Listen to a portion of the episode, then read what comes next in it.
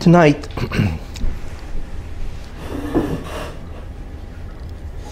I'd like to talk about something which I think, as I will show you, uh, has enormous um, historical significance, and also, I believe, uh, uh, that it has tremendous significance for the whole messianic process.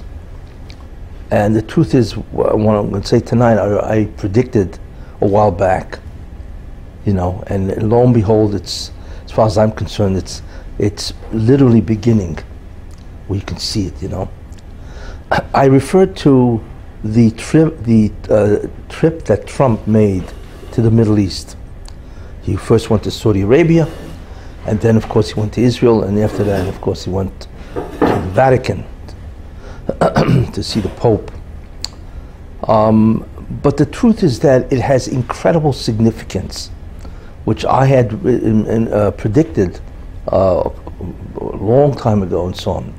But what it's so amazing that it actually happened, and it's it's starting, and that's why I want to talk about it. Uh, we, we know the, the biblical basis. I'll just go again some of the ideas for those people who don't know and those people who are joining us now. But it's certainly worthwhile to go over the ideas again, and then to realize that once you have that biblical framework, then you can really begin to understand what is happening.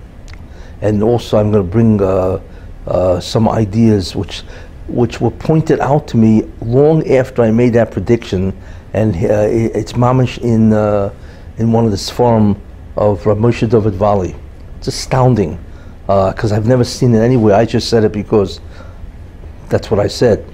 But then somebody showed me that somebody actually says that, which of course I was very glad to see. Um, in any case. we know that there are many, uh, many nations chosen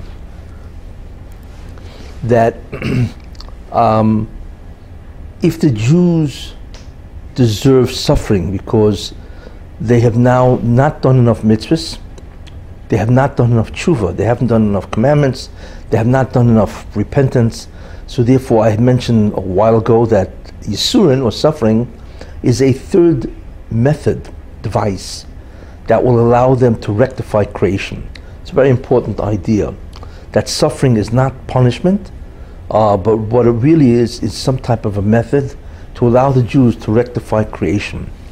And I had spoken about that extensively and so on. and we know that there are uh, eight, eight nations that are involved in this. That if the Jews are uh, decreed that they have to suffer on a national level, that, that there are eight nations that are assigned uh, first one, of course, was Egypt.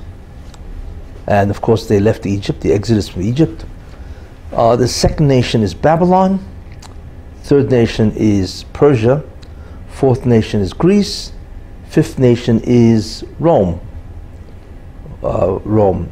And then we have the other three, which of course is um, um, Ishmael, the Arabs, Muslims, the next one is uh, Amalek, the Amalekites. Um, and the last one is not a nation, it's really part of the Jewish nation. They're called the Erev Rav. I had explained who they are, I'm not going to do it now. I explained who they are. Uh, you have to go back to some of the previous shiurim, uh, where I really go extensively in who they are in terms of today. But anyway, these are the eight persecutory nations that have been designated that if Jews have to suffer, they're the ones that do it. I also had gone into the whole concept of um, and Edom, who is Rome, and I had mentioned that Rome is really uh, because the Torah says that Esav, the brother of Yaakov, is what? Is uh, is uh, Edom, the Edomites, it's a nation. The Torah calls them Edom. We know the Gemara calls Edom Rome, Rome, Rami, right? And I had mentioned also that who's Rome today? Rome basically became Christianity. Christianity is Western civilization, and Western civilization basically represents Edom. That's I also mentioned that. I also mentioned that there are three aspects of Esav in the Torah, because Esav had three characteristics. One of the characteristics was incredible arrogance. If anybody reads the Torah, where it says, "And Esav despised the birthright." How do you despise the birthright? Uh, in any case, that's incredible arrogance.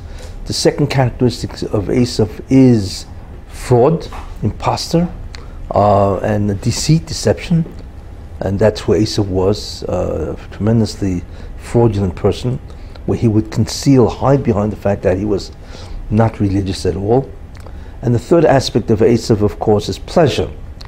And therefore, re- Western civilization, which, re- which represents ultimately Esav or Edom, has the three, these three characteristics as represented by three different sections. The one that represents the arrogance is Russia, under communism, because really Russia is Catholic. It's the Russian Orthodox Church. Uh, maybe I should say Christian instead of Catholic. Uh, and therefore they represent the arrogance under communism. The second aspect of Esav is Europe, and Europe, of course, is a fraud. It's an impostor uh, because they have killed more people in the name of Christianity than all wars combined.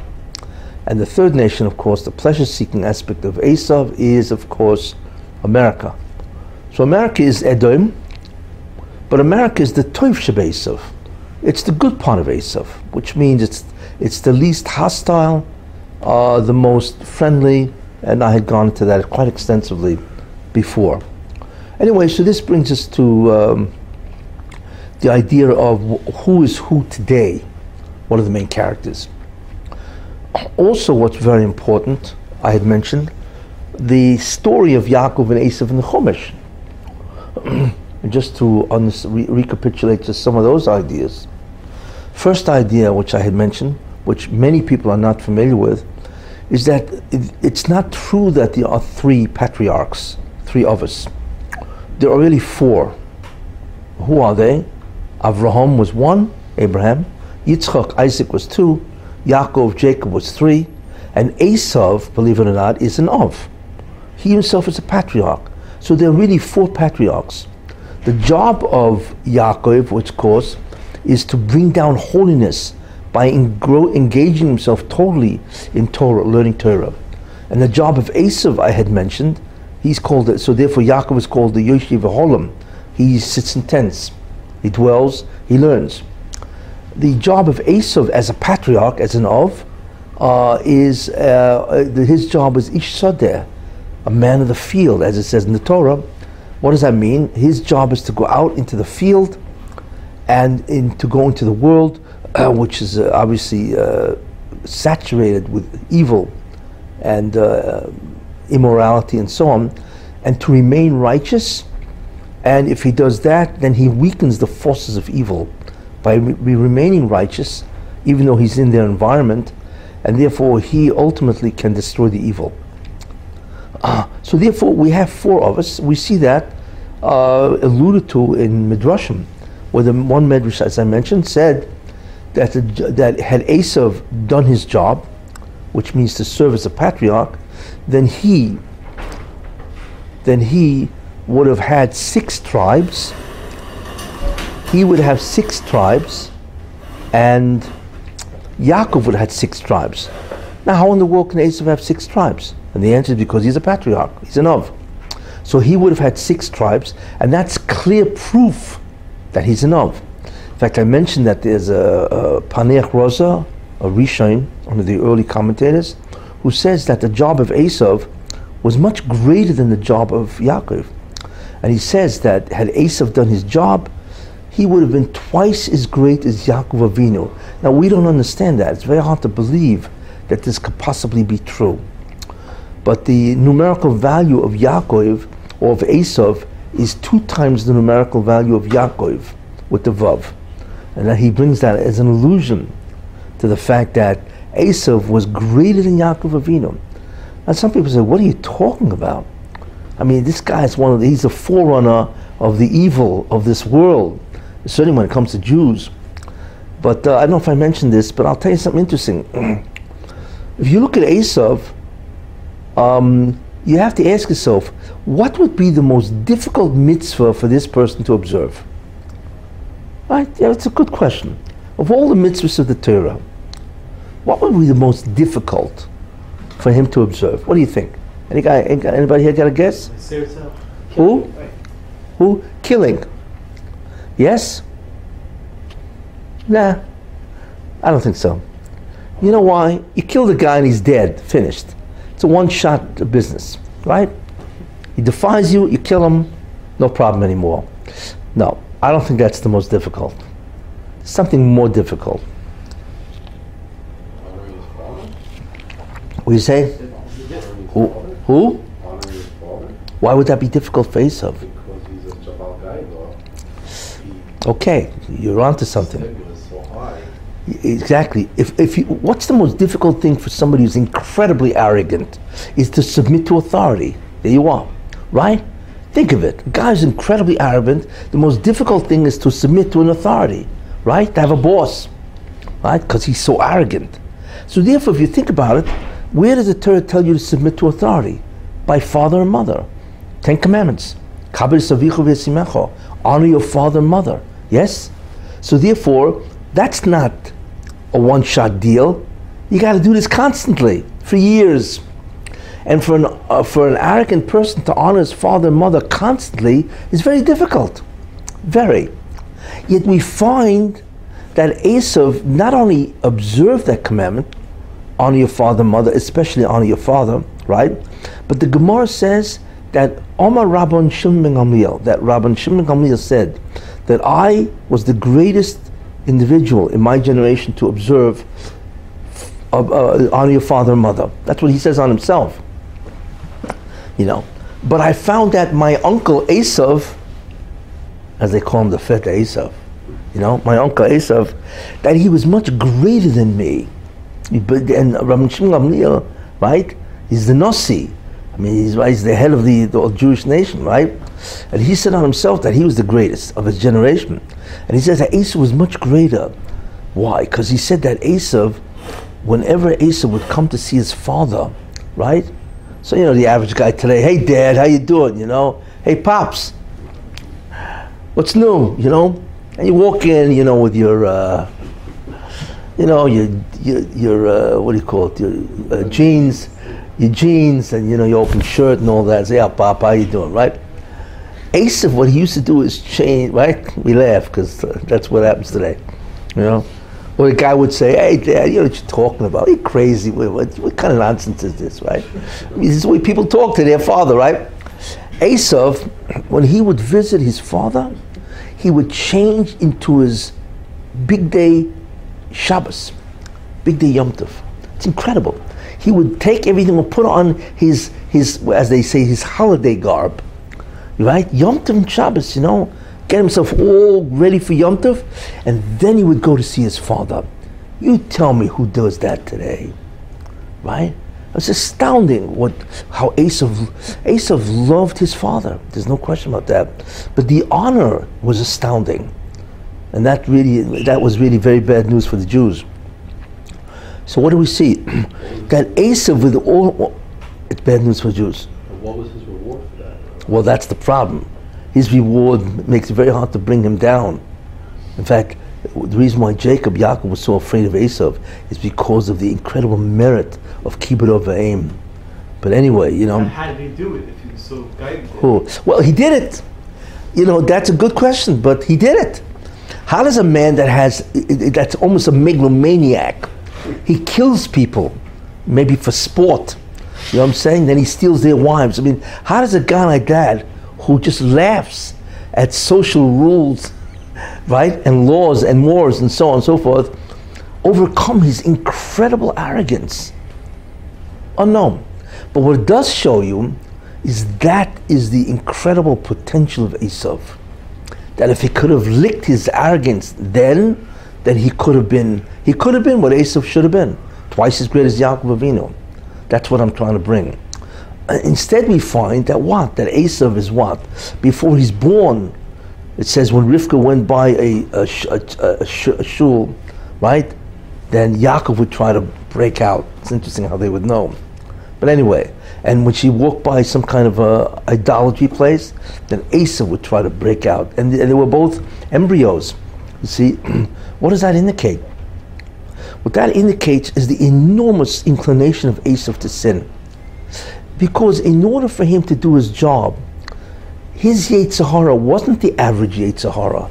his evil inclination wasn't the average guy, it was the Satan himself. That was his malach. You see, he had the influence, the satanic influence of the Satan.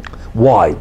Because in order to destroy the Satan, you have to be linked to that being. That's why. And if you're linked to the Satan, that incredible evil inclination, and you withstand the, and be and righteous, you will therefore kill the guy, Satan. You see? So it comes out that the patriarch, with the soul of a patriarch, had to be linked to the, I hate to use the word patriarch of evil, you know, the chief, right? Which is a Satan, the Satan. In, and in order, they had to be linked so that the acts of Esav, right, would enormously uh, uh, de- uh, destroy the Satan. That's why he had a Yetzer Hara, which was second to none, because that was his job. So the question is, well, we should have pity on the guy, you know? But that's why I show you that he observed honor of father and mother to the greatest extent possible. It just shows you the man's capacity was incredible. You know, that, that, that, don't don't have Rachmanis and Esav. You know, if God gives him that task, then He gave him the ability to overcome the challenges of that task. That's what you're very important to see. But for whatever reason, which he could have done, he didn't. And therefore, he was twins with Yaakov because they're both patriarchs, which I had mentioned. Okay. And Esav is really the story of a patriarch that failed. It's really what the story is. And the failure was, we see the real failure when Yaakov had to sell, when Yaakov uh, got Esav to sell his birthright. You see, what does that mean? Because the birthright is a spiritual heir in the family. But Yaakov knew that Esav is a rasha, he's his twin brother. You know, maybe he can fool Isaac, Yitzchak, but he knew what the real score with Esav was, you see? So he realized that he had to take the ability of Esav to destroy creation. Because a patriarch is a soul that is so vast that if he sins, he could take out half a creation in one shot with a sin. You see, so that's why Yaakov wanted to buy the Bechora. You see, because people wonder why would Yaakov want to buy the Bechora? What kind of business, right? Y- your brother comes in famished, right? And you want to do what? Your brother comes in famished, right? And you want to tell him, well, for a pot of beans, you know, uh, you know, I'll give you a pot of beans if you give me your your, your Bechora. What kind of business is that? That's terrible. Is that the way you treat a brother? See, this is the way everybody interprets him. But Yaakov had to take away the firstborn rights because if not, Esav would have permanently been able to be a patriarch, and because of his sin, he would have destroyed creation. You see. And therefore, he wanted to buy the Bechora. That's really the answer of why he wanted to buy the Bechora. And the Bechora, the firstborn right, gives Esav the power, you see, to rectify creation as a patriarch. So Yaakov had to take it away from Esav. You see. Now, time goes on, and they're finally 63 years old, both of them, and they both go into the blessings of Yitzchak. Isaac Yitzchak is blind, and Yitzchak wants to give the blessings, and of course he wants to give it to Esav. Why?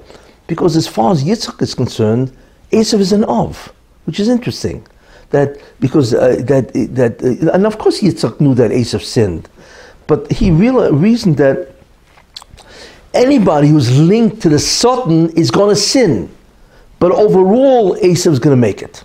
You see, that's why even though he realized that Esav was a sinner, because I mean you know he realized that, so then why would you give these blessings to Esav? You know the, the material blessings that he gave Yaakov eventually. Like I say, the answer is because he realized he was a sinner, but anybody who's going to be linked to the Satan is going to sin. I mean, you'll find the same repeat with the story of Yosef, where he also made mistakes, which, which the rabbis tell us, the Chazal tell us. In any case, but of course, Yaakov deceived him because Yaakov realized that if Yitzchak gives the blessings to Esav, that Esav is not once in a while sinning. This is a continuous behavior and that if Esav now gets the, the, the blessings of Isaac, that will restore his ability to destroy the world with his evil. So Yaakov said, No way. So even if it meant deception, but of course it was, uh, it had to be done. And by the way, you know where you really see this? Because it says when Esav came in, a, it's a long shiur about just going, uh, some of the ideas. When Esav came in to Yaakov, uh, to uh, Yitzchak, and Yitzchak said, Who are you? So uh, says, What do you mean? I'm, I'm your firstborn. Esav, I'm your firstborn.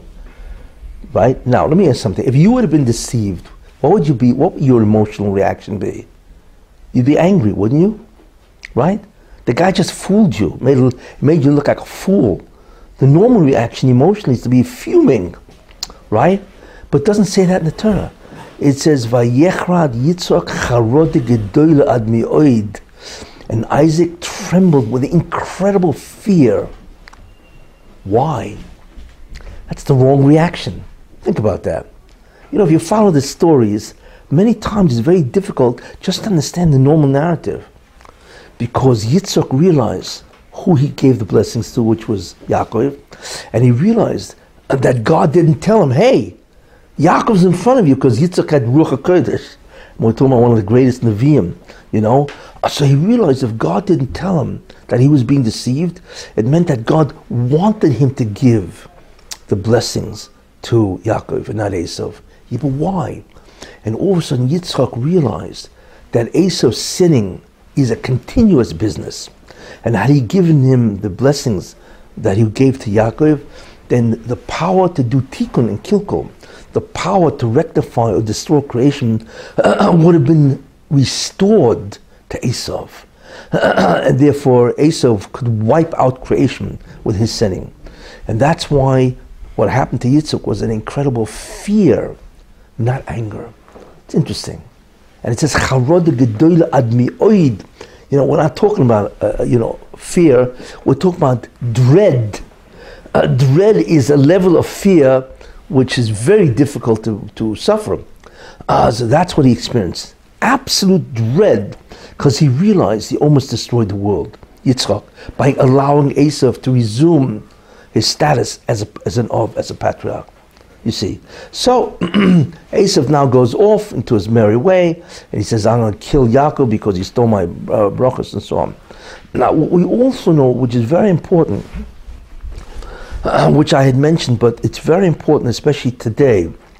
The job of Esav, had he not gone astray, the job of Esav, as it says, V'rav ya'avoy tzo'ir, and the older will serve the younger, assist the younger. That's the real job, where Esav has to assist Yaakov, right, to rectify creation, to tikkun. Instead, what happened is because he went off to sin, it says Rav Ya'aved Tzo'ir, right, which means that Esav will what? Will destroy or subjugate Yaakov. Because the word Ya'avoid can also be read Ya'aved. This is a medrash, by the way. So therefore, Esav went from assisting Jacob to assist him by making him suffer. So he remained also as part of the job. But now the job wasn't to help Yaakov do mitzvahs. The job was to, if Esav, Yaakov and his descendants would deserve punishment, then Esav and his descendants would be the job. Very important idea, which means that Esav is still part of the tikkun. See, this is the incredible thing. That it's not that Esav left his job of doing tikkun. You see, he still remained with that job, except it was now a different job. You see, it's a very important idea, which is what becomes so prominent later on. Then what happens is, of course, Yaakov takes it over, and he goes therefore to Yulavan, he, he, and he marries Rachel and Leah, because Leah was destined to be married to who? Esav. And since Esav dropped, Yaakov took over the job of Esav, piggyback. He now had two jobs, Yoshiv Aholam and Ishsodem. And, and he therefore he took it over, so he therefore married Esav's uh, potential wife. So a lot of things really make a lot of sense and so on. Finally, we get to the fact that Yaakov is now coming home after many, many years, and Esav is coming to kill him. This is a very important parsha, section. Uh, he's coming home and he realizes uh, that an, uh, an angel tells him, by the way, Esav is coming to kill you with 400 guys. And of course, Yaakov is extremely worried, obviously. 400 guys. You know, these guys are 400 guys. They're armed to the teeth, as they say. You know, but anyway, uh, so what Yaakov does is he realizes, so he does several, the Torah says he does several things, but what he do, did eventually is he took Dinah and he concealed her in a casket, in a, in a box, so Esav shouldn't see her and maybe want to marry her. Because why would anybody want to marry, marry off his daughter to a mafio, a mafio, mafioso? I mean, you know, nobody wants to say, well, you know, my my my uh, mechutin. Who's my mechutin, right? Oh, he's uh, Carlo Gambino, or he's John Gotti. If you remember these guys from past, you know, you know, that's your mechutin. anyway, you know, but um, so therefore Yaakov concealed her. And God said to Yaakov, because you concealed her from Esav, right, she will be taken forcibly by Shechem. I mentioned that, how do you understand that? Because he didn't want to give it to Esav, therefore uh, Yaakov is punished? What did he do wrong? wrong? So what Yaakov should have realized is three things. And this was his mistake. First mistake, when he fought before he met Esav, he fought with the angel, famous incident where he find, fights with the Malach, right? And he wins. And Rashi says, who was that Malach? It was the Satan, who is what's called Saro Shel Esav. That Satan is the angel of Esav. Remember, Esav is linked to that guy? But if Yaakov won over him, that means that he weakened the link between the Satan and Esav. If that's the case, that means the Satan doesn't have the same power that he has over Esav. So that's one indicator that Yaakov should have realized that the linkage between Satan and Esav is weakened, and therefore Esav may be able to do tshuva. The second thing that Yaakov should have realized is when Esav said he finally meets him, and he says, "Yehi lecha shaloch, let that which yours be yours." And Rashi says that what Esav was saying, okay, look, you keep everything, including the blessings that Yitzchak gave you, which means that Esav did tshuva. Esav repented. He said, you know, Yaakov, you can have it. What do you mean I can have it? You're coming to kill me with 400 guys. No, no, no, I changed my mind. That's astounding.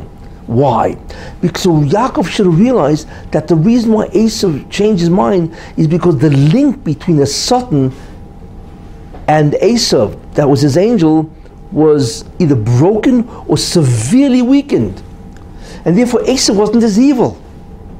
And therefore he was able to see the truth that really he didn't deserve the blessings. It was Yaakov that deserved it. You know, if you get a guy's self-interest out of him and his evil inclination, then a guy can see the truth. You see? And Yaakov should have realized that Esav could do tshuva. You see? And because he said, let that which is yours be yours. And the third thing, okay, Esav is ready to do tshuva. You know what you need? You need a good woman, right? A good, strong woman to marry the guy and really to get him to do tshuva. And Dina could have done it. Very strong-willed woman, because it says, and Dina went out to see the, the daughters of the land. What does that mean? She went out to see the latest styles? What do you think she went out for? You know, to see the latest dress, latest dress, what the fashions are? No. She went out to make Bali Tshuva. She went out that maybe she talked to girls, obviously, and so on, and let them recognize that there's a God, like Avram Avinu. He went out, made the Bali Tshuva. You see? So this wasn't, this was a, a she was in the Kiruv. You see? So if you give Esav to Dina, she'll do Kiruv on him. And Esav, imagine Esav would have been restored with the power of a Jew. We don't even understand what that means. But it means that Esav would have done tshuva, he would have come back, and not only that, instead of Esav uh, being for, uh, excuse- uh, Dinah being forcibly taken by Shechem, she would have married Esav, and who would have that? Who would have been the uh, the or the offspring? Osnas, because Osnas was the offspring of Shechem and Dinah, right? And if you recall, Yosef married Osnas, so it comes out that Shechem was the father-in-law of Yosef. You know, You don't want that kind of father-in-law, right? Right? But what happens if Esav had done tshuva, Dinah would have married him, then they would have had Osnas, so that means the father-in-law of Yosef would have been Esav. Wow, it's incredible. That means the Jewish people would have had what? They would have had Esav and his power, because Esav was a very powerful person. You know, you could see that just reading the Chumash and so on. You know, he would have been restored to Klal Yisrael. He would have done this incredible tikkun. You see, and that's what God wanted. To such an extent, where God held Yaakov Avinu culpable that he didn't look at this, and we don't know why. Maybe because he Esav had done so much bad things to him, he, he couldn't see the truth. We don't know really know, but clearly the, the Medrash points that, that out. And therefore, Esav was ready to do tshuva. And imagine that, there wouldn't be Esav, there wouldn't be Edom, there wouldn't be Rome. Maybe there would be Rome, but they would never have done that to the Jews. You see, there wouldn't be Christianity, there wouldn't be any of this stuff. You see, because the Ari says that Yeshu is a reincarnation of Esav, as the evil Esav, you see. But that also means something else. What would that tshuva do? With that tshuva, it would restore the avodah, the service that Esau has to do. From what? From Ya'aved to destroy the Jews, back to Ya'avoid to assist the Jews. Who knows what the history of the Jewish people would have been had that happened? You see. And that's what God wanted. And that's why Yaakov Avinu was punished by Dinah. That she could have made Esav a Baal Tshuva, you see. Very important idea. Rab Yavot Sayir chime with his tafkid to remove all the ra in the world. Because in order to bring down Kedusha, you have to remove the evil first. And therefore that would have assisted Yaakov to bring down the Kedusha. You see, if, if some guy rents an apartment, you know, and, um, and the, the former tenant leaves all his junk furniture, so the guy can't come in and start decorating the apartment. He's got to get rid of all the junk, right? The junk is the tumah. The junk is the evil. So Esav would have removed the evil because that was his job, right? And then Yaakov would have brought down the Kedusha. You see, so you really need both job.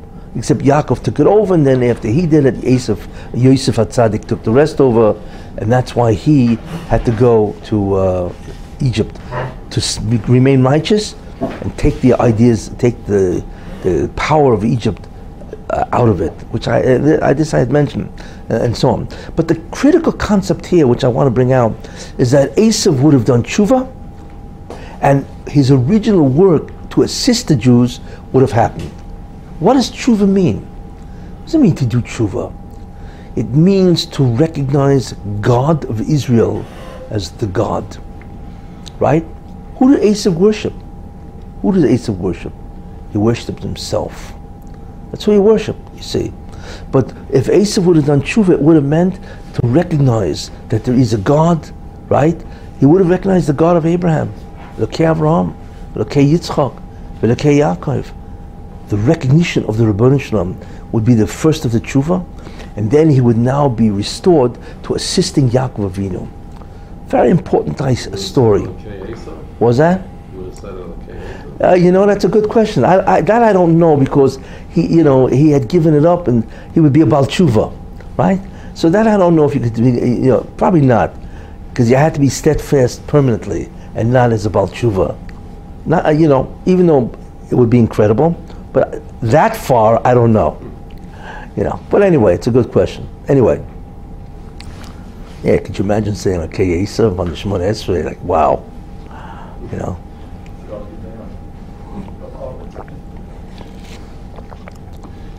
Okay, so we now understand. and the fact that the Rebbeinu punished Yaakov, right? Because he didn't recognize that. And he didn't allow Esav to come back, right? Shows us that God said, I want Esav to do tshuva. You see? In other words, he's involved in the tikkun process to rectify. How? By being the punisher of the Jewish people, making them suffer. But I don't want that. I want Esav to do it uh, uh, in the form of mitzvahs to, uh, to assist Yaakov. And that clearly you see the Moshe wanted. And therefore I mentioned, which is a, a tremendous remez, where it says, Vayoshev Esav, Ledarko Seiro, and Esav returned to his way to Seir, because we know Esav, his residence was the mountain of Seir. So the question, it should, it should have said, and Esav returned to Seir. What do you mean Esav returned to his Darkoi? And that tells in one word the whole story. Because Yaakov didn't take advantage of Esav could tshuva, uh, then Yaakov, then Esav returned to his way in evil to Seir. You see, it's incredible remez. In one word, the Torah tells you exactly what the whole story of Dinah and, and, and meeting Esav and, and so on. Okay? So we now know something very important that God wants Esav to return to such an extent where he punished Yaakov uh, because to God that was a misdeed. I mean, we cannot judge Yaakov, but God judged him, and that's the Medrash, and so on. Anyway, what was that? Now, because uh, because Esav didn't do tshuva. He doesn't, want to, he doesn't want him to return now. No, wait, wait, wait, wait, wait, wait. But again, okay. Now, um, what does that tell us? That tells us a very important concept. Okay, and this is where I, I came in a year ago, more than a year, two years ago actually, and I realized that the Hashem is going to restore Esav to do tshuva. This is called the Tahara of Edom, the purification of Edom, that it will happen. Now, who's going to do it? So along came a guy called Donald J. Trump. Uh, and, and I had mentioned, uh, you know, a lot of Shulman and so on and so forth. And I realized that he's the guy. He's the guy. Now, I didn't know it at that time. I just knew it what I knew it and so on, you know. But late, uh, about a, a couple of months ago, somebody brought me proof that I was right. Proof. Who? Rabbi Moshe David Valle. Rabbi Moshe David Valle was a Talmid Chover. He was a student and a compatriot of Rabbi Moshe Chaim Luzzatto. So, I'm back into Ramchal, right? And he wrote a whole pirish called the Ramdu, Rabbi Moshe David Valle, on the whole Torah, which is astounding in the style of the Ramchal. Anyway, here's what he writes. Um, uh, in in in uh, I think it's in uh, Toldos. I'm gonna I'm gonna read it. It's astounding. I was shocked because he says exactly what I said. You know, ah, here goes. Vihine, behold, bo come in here and see. Come gedolim. How great are the words of the sages. Sh'omru that says. She'elu habeis geyim that these two nations, where it says, and one nation, right? Two, there are two nations in your, when they, when Rivka was having the kid, the two twins struggle in her, so she went to Shem to find out what's going on here. So they told her the prophecy that these Gayim, that these two nations, Haim Antoninus for Rebbe.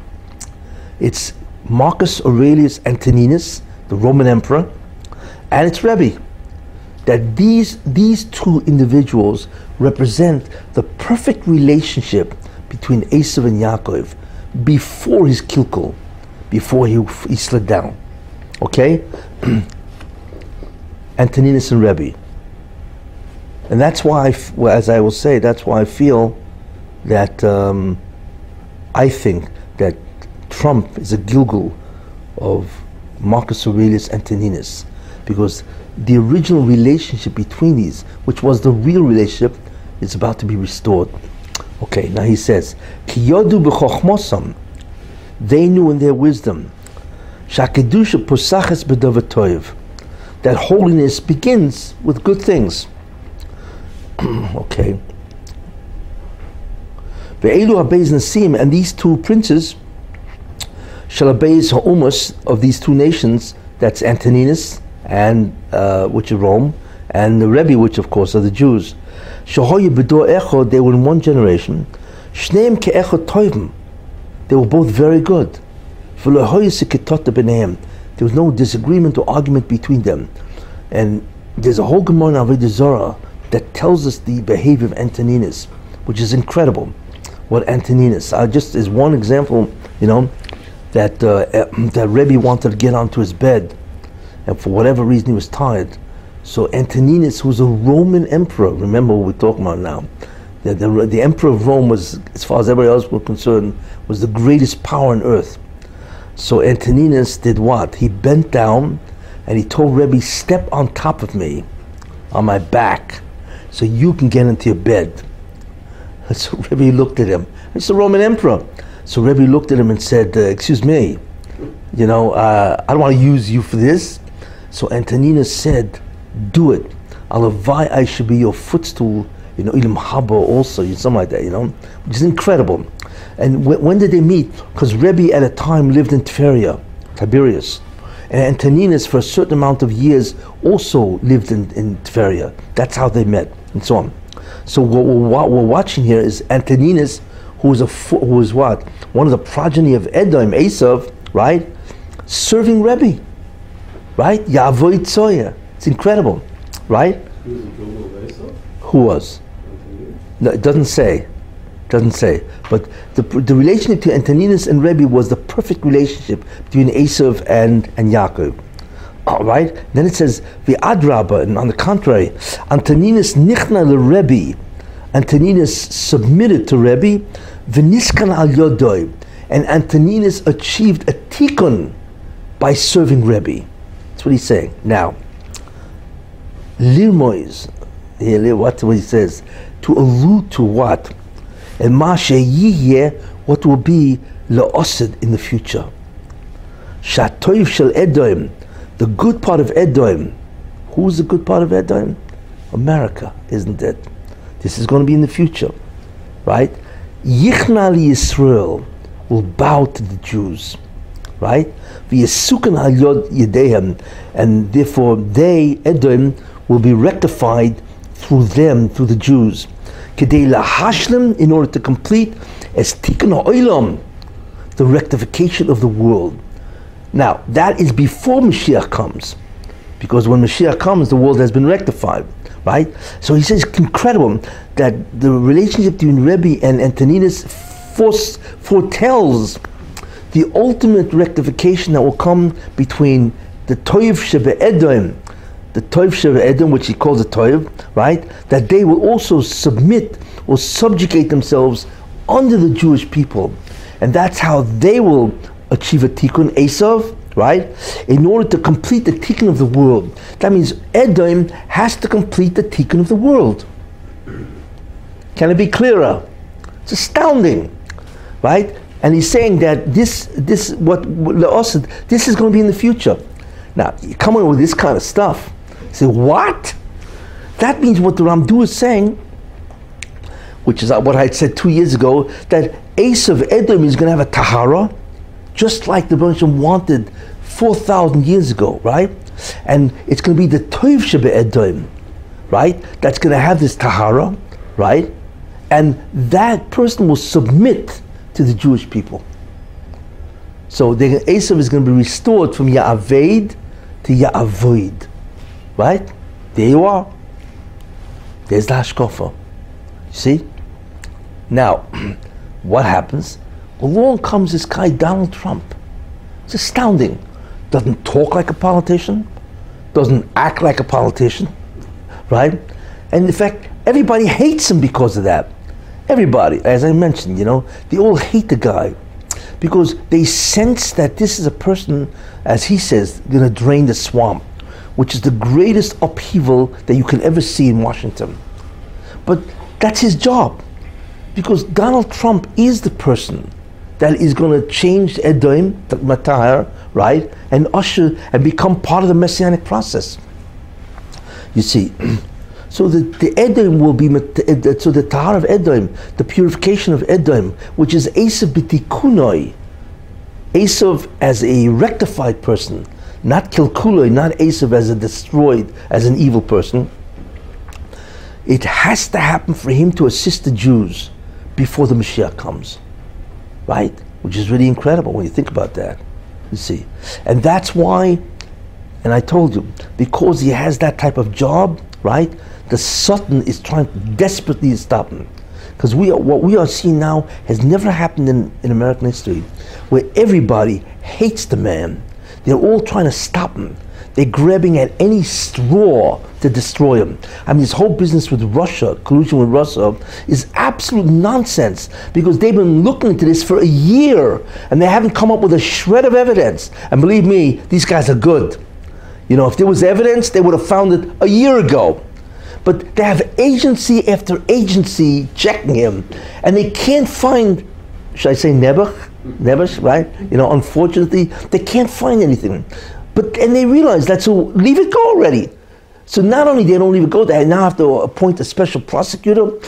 It's an insanity what we're seeing, and the media hates him. Everybody's after the guy. The Republicans, the media, the Democratic Party, you know, uh, the liberals, because they sense that he's going to drain the swamp. But the one who really is going crazy is the Satan. Because if his main guy is Edom, what happens if Edom does tshuva? That, that's his main guy. He's out. So therefore, all of this really is being raked up by the Satan. That's really what it is. It's all satanic. Then we said he, he jumped to What? Then we said in previous show he jumped to Yeah. Yeah. But you see, uh, Yishmael was uh, Obama. His name was Michel Tendar. I know, I mentioned that, son. Donald Trump, his name is also Michel Tendar, but he loses that 12 of I, his name, yeah, yeah. then he didn't fulfill his target, just like Obama didn't.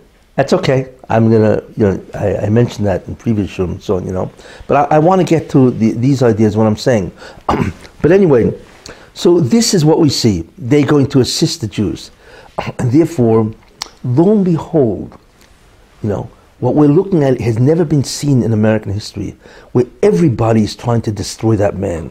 They want to delegitimize the guy. They want to destroy his credibility. They want to try to impeach him desperately. They're looking. It's like it's like a witch hunt, which is exactly what it is. Okay, but what is amazing, he's surviving, and he will survive because, like I said, the one really behind to try to destroy him is the Satan, and he's raking up the coals, all the evil people, to try to destroy him. How's this man stronger than the Satan? It doesn't He- They're not. He, the Satan can't do it. He's trying. But I also mentioned it's the same idea that happened by Egypt when the Jews left Egypt, right? What happened? Then all of a sudden there was a tremendous court case in heaven where the angel of Egypt said, "Halolo halolo evdikachom." The Jews worship idols and the Egyptians worship idols. Why do you want to destroy the Egyptians and not the Jews? Why? Because every all the Malachim knew that the jig was up, as they say. The Jews were now headed to Mount Sinai to receive the Torah, and that's the end of it and finished.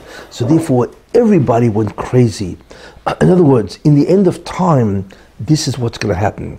As it gets cl- near and near to the end of time, the entire world and the Malachim, the Satan especially, are going to try to stop it. Well, I mean the Malchei Chavola, uh, his angels and so on. They're going to try to stop it because the end is near. And that's exactly what happened. But God obviously is not letting it happen. They're trying desperately with all kinds of prosecutions and so on, but He's not letting it, letting it happen. Now, this brings us to today. So there's something that happened this week, which is the beginning of the end. okay, it is the what he just said. It's where Antoninus is now coming to serve Rebbe, right? All of a sudden, Trump goes to Israel, right? Trump goes to Israel, and he it was an incredible uh, uh, what do you call it uh, accomplishment that he did. So first he goes to Saudi Arabia, and then he went to Israel. And what does he do in Israel? You know, just, you know, let me just go through some of the ideas, and you realize what's happening. um, first of all, he never mentions a two-state solution at all. Every president is always talking about two states. He never mentioned that at all. You see, he never mentioned the settlements, that the settlements are an obstacle to peace. He never mentioned withdrawing to the 1967 borders. He never mentioned Palestinian rights. He never mentioned anything. and the Israelis were very afraid that he would. That's number one. Number two, his message to Abbas was incredible. For the first time, somebody was honest, and he said to Abbas, You want a state? I don't know if you read this. But he said to Abbas, You want a state? You first have to prove that you're capable of running a state. He tells us to Abbas. You believe this? Right? You first have to prove that you're capable of running a state, of running an economy, and uprooting terrorism. You see? You start in this direction, and then we'll see. Right? Because you're part of the world of terror. I mean, imagine him telling this to Abbas. This is like so opposite, polar opposite than what Obama said. You know, mm-hmm. it, it was. It just. It's hard to believe that he said this to Abbas. You see. then the second thing he told Abbas, you need to drop all your preconditions because Abbas was saying we have a whole bunch of preconditions to sit. No, no, no. You got to drop everything and just sit with them and try to engage in peace talks. You see. Not only that, you got to stop paying terrorists monthly stipends because that's what he does. He's telling this to Abbas, right? And you got to stop naming uh, town squares after them. And that will get you and the Palestinians nowhere. I mean, imagine confronting the truth, which no president ever did. You see. Finally, honesty is presented, which is incredible when you think about the previous presidents. Uh, you know, Obama and Bush and Clinton and all these guys. I mean, it's unheard of that American president should talk to Arabs, Abbas, this way. Okay. Not only that, clearly America has returned to the Middle East. And they were, they were very angry at Obama because he deserted the whole Middle East. So clearly he returned to the Middle East, which is the reason for that, really, as we will see, is really to embrace Israel in order to get the Arabs to change, you see. And he wants all the Arab nations to form a bloc, of course, that's going to battle Iran, you see. And he said, remember the whole threat of, uh, of Iran, nuclear weapons? He said, as long as Donald J. Trump is president, Iran will not get nuclear weapons. Now, forget about 10 years from now, he's going to stop them from getting nuclear weapons you know, which is uh, which is and Iran, of course, is the greatest greatest threat, you know, and so on, you know. But not only that, why are they all of a sudden doing this? He made an incredible hit in Saudi Arabia. They had 15 over 15 Arab nations in Saudi Arabia. They brought him. They brought him. They all went to meet him at the airport. This is Saudi Arabia, right? They went to meet went to meet Trump at the airport. They brought him to this guy's palace. I mean, you've never seen a palace like like what's his name, uh, Salman, his, his, his palace was like it's gold all over the place. I mean, it's like you know, you know, I, it's hard to. I don't even know if Ilam Haba has such a place. if you want to look at it that way, you know? but it, it's it's incredible. I mean, it, it, you've never seen a place like that, you know. But they they they wine and dine them. The question is why? Because the Rebbeinu is setting up something. You see, I had mentioned that Obama really should have.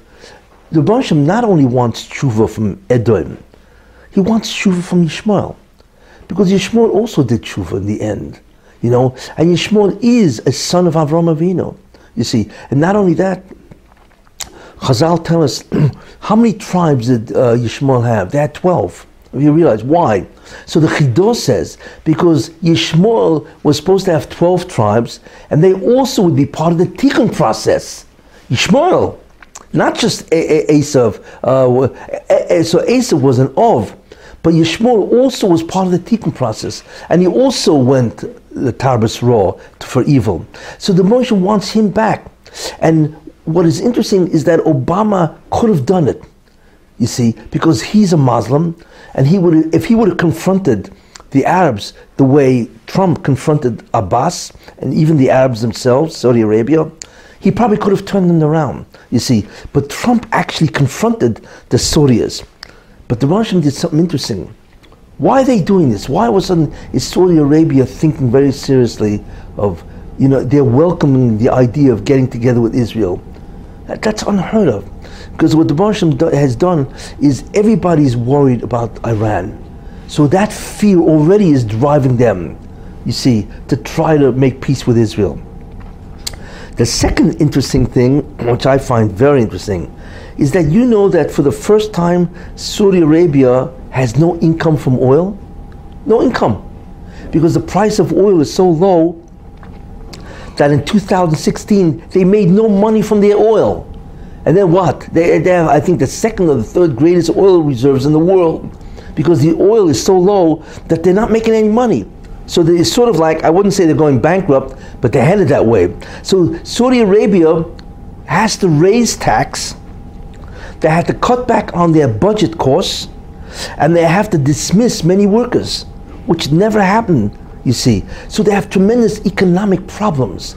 So they see, and now that the U.S. is becoming the greatest oil producer, so the U.S. doesn't need them, they can see the handwriting on the wall. So that not only are they all afraid of Iran, and they realize that Israel and America is the real bulwark against Iran, but Saudi Arabia is also ha- having tremendous problems with economic, uh, economic woes and so on. So, and the Russian is arranging that. Why? Because it would seem that what the Russian did is he took away the ability of Obama. I mean, Obama didn't do it; he failed. Trump is going to do the job that Obama didn't do. He's going to bring Yishmael around. Of at least don't hate the Jews. You see, this is all assisting the Jews. You see, what's interesting is that the one who's the big loser is per Putin. You see, because all the Arabs ran to America. See, Putin was hoping that he would have a hold in the Middle East, right? And so because they figured maybe they go to Putin to stop Iran. But it's not. Everybody's running to America. It's like they're running to America, you see. And they're running also in many ways to Israel. Uh, see, so one of the big losers is Putin, because he's no longer power really in the Middle East, you see. so you never know. Maybe Putin will wake up and he also will join with America to try to stop Iran and so on, because he sees uh, that he's losing and so on. You know, yeah, without yeah yeah. but he's losing the power over the Middle East because they're all running to America. You see, and not only that, Trump in his speeches validated again and again the connection between Jews to the land of Israel and to Yerushalayim, which is incredible. You know, what does all this mean? So all this is significant, but you know what the greatest significance of all? I don't know how many people realize that. Trump is the first president, first of all, the first president to visit Israel on his first foreign trip, which shows the chashivas that Eretz Israel has. That's number one, you see. but what's incredible, I, I didn't, I, I cut out the picture, was Trump is the first president, sitting president, to go to the Kosel. Yes, touch the stones and pray and put in a kvittel, by the way. What does that sound like to you? Esav's tshuva. That's mamish what it is. For Trump to go to the Kosel, to put in a kvittel, is Esav saying, You are God. There is nothing else. The Jewish God is the only God. That's the, you are looking at the Tahar of Edom and the tshuva of Edom, Esav, to return to Jews. So he's assisting the Jews in every which way possible, which is incredible, you know. And I just like to read. This was uh, taken out of um, Hamodia, but I amended the end because I hold he's mistaken. Listen to what he said, and he's right. Trump, he came as a friend, not with demands of concessions for peace, which is what Obama and Kerry and all that, right? Not with dire warnings of the consequences of failing to make peace, which is what they all threaten Israel, right? Uh, but with words of praise and admiration for the Jewish people. What does that sound like to you? He came as a friend, and he was welcome as a friend. And I amended the last statement, okay?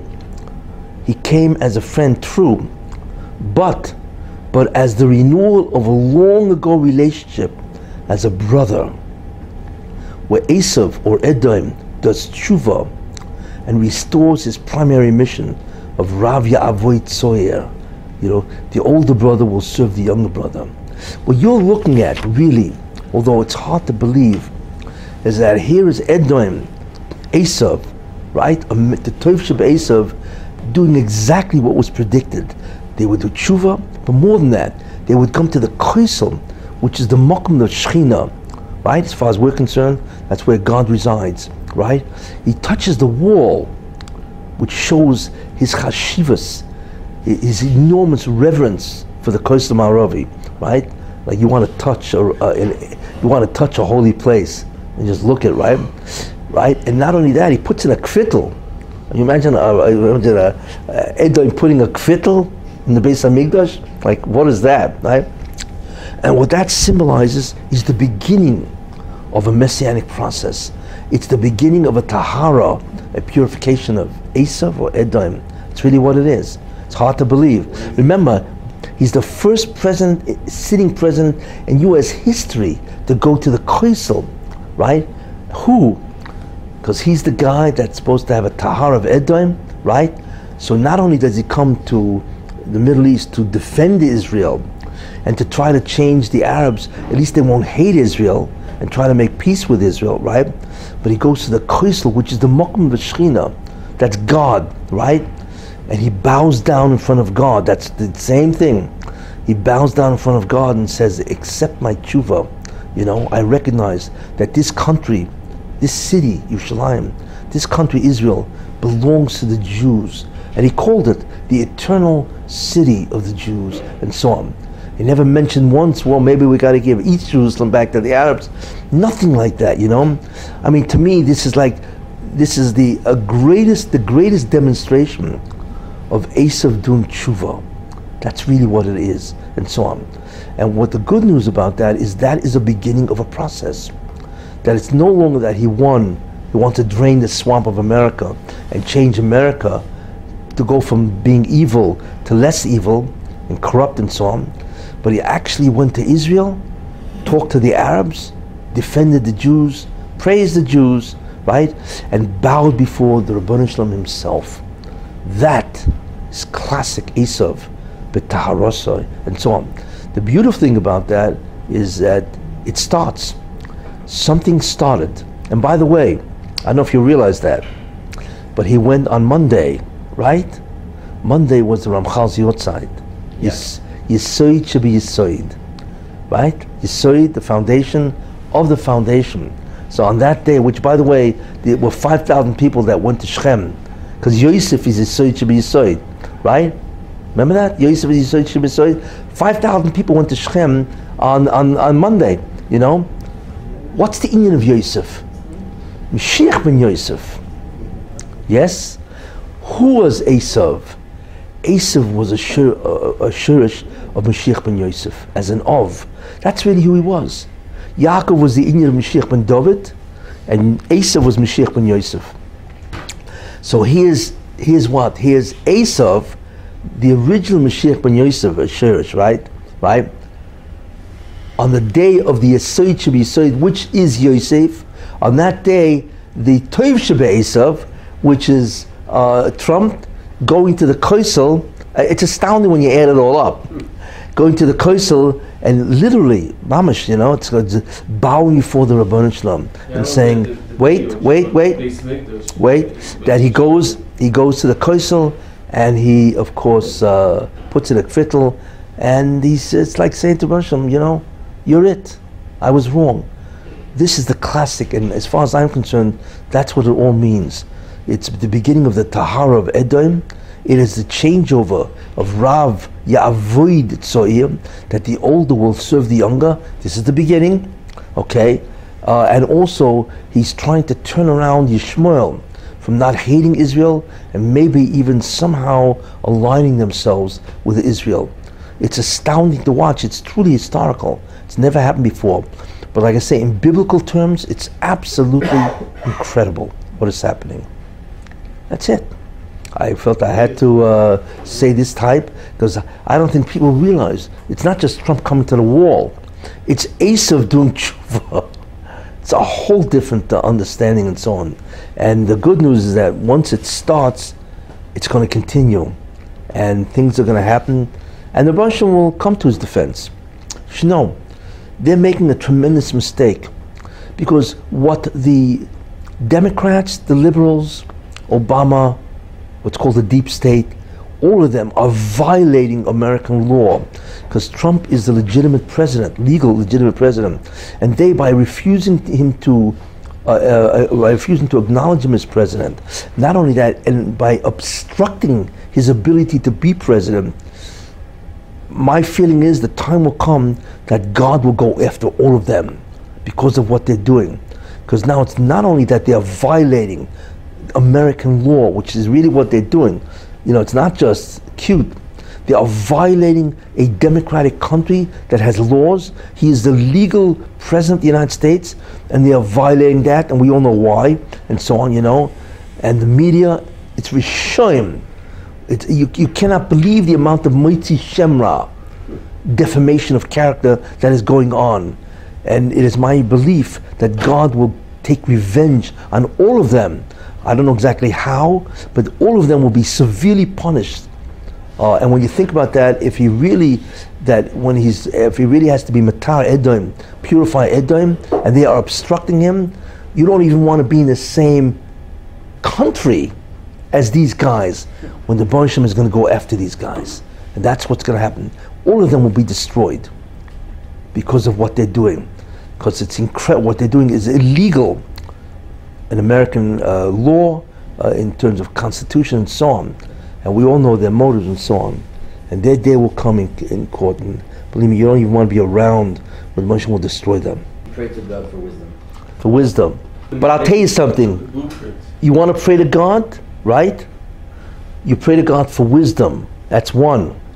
But what you really have to pray to God is courage and integrity and honesty. You know, wisdom is one thing. You know, all these guys before him were smart, but they didn't have the courage to stand up to evil. You want to do it? Wisdom isn't enough. You need to stand up, have courage, integrity against evil. Like he told the boss, you got to stand up and say, you know, what the problem is, honestly. You need honesty before anything else. So I hope he prayed for that also. This was the first flight from Saudi Arabia to Israel. Also, yeah, that was historical, yeah. Well, that, because that, that means that the end of the enmity, it's the beginning of the end of the enmity of Yishmael against the Jews. Things are changing. You also went to visit that girl. Yeah, who had cancer. That's Yavor, no? Well, it, it, it shows his compassion, you know. Eh, He's not a normal uh, political figure. That's why. That's why I say he's. A, like I say, uh, my feeling he's a Gilgul of Antoninus, a Roman emperor, and I told you the gematria of, uh, of Donald Trump is uh, is uh, Mashiach ben David. Right, Not that he is Mashiach ben David, but Rav Yavoitzoye that he has to assist the process. Anyway, that's it. Just want to tell you that uh, the good news that it seems to be starting, you know, which is astounding. I think I think all the Israelis are in shock because they didn't expect him to do that, you know, um, and and that's what that he's, he's, he's doing, you know. Um, it's unheard of in American history, can I tell you? What's with the embassy? Well, you, you know, f- what he wants to do, he wants to soften the Arabs. He doesn't want to throw it in their face. That he will ultimately declare, look, the guy said uh, Jerusalem belongs to the Jews. I mean, it's an eternal city of the Jews. I mean, eh, what's the next step? So make it their capital, right? What are you waiting for? Uh, you know, it's really it's diplomacy. It's a diplomatic move where he says, look, they all know eventually he will do it. But if he can get the Arabs, but if he can get the Arabs to quiet down, where they don't ha- hate Israel, uh, I, I believe that uh, then he will make the move. He, he's really desperately trying to put together a peace conference, but the but the problem is the honesty, you know, you know. Get rid of the terrorism first.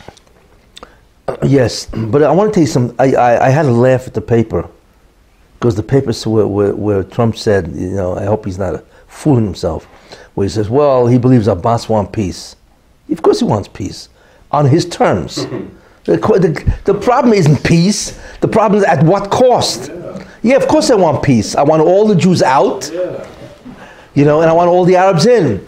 I want all the Arabs to, to come back after 48, right? Have a second state, let the Arabs come back, right? Uh, we want our own military. Yeah, of course, why, why shouldn't they want peace? You know? That's why it's such a joke. Who cares if they want peace? What's the price? What's the cost?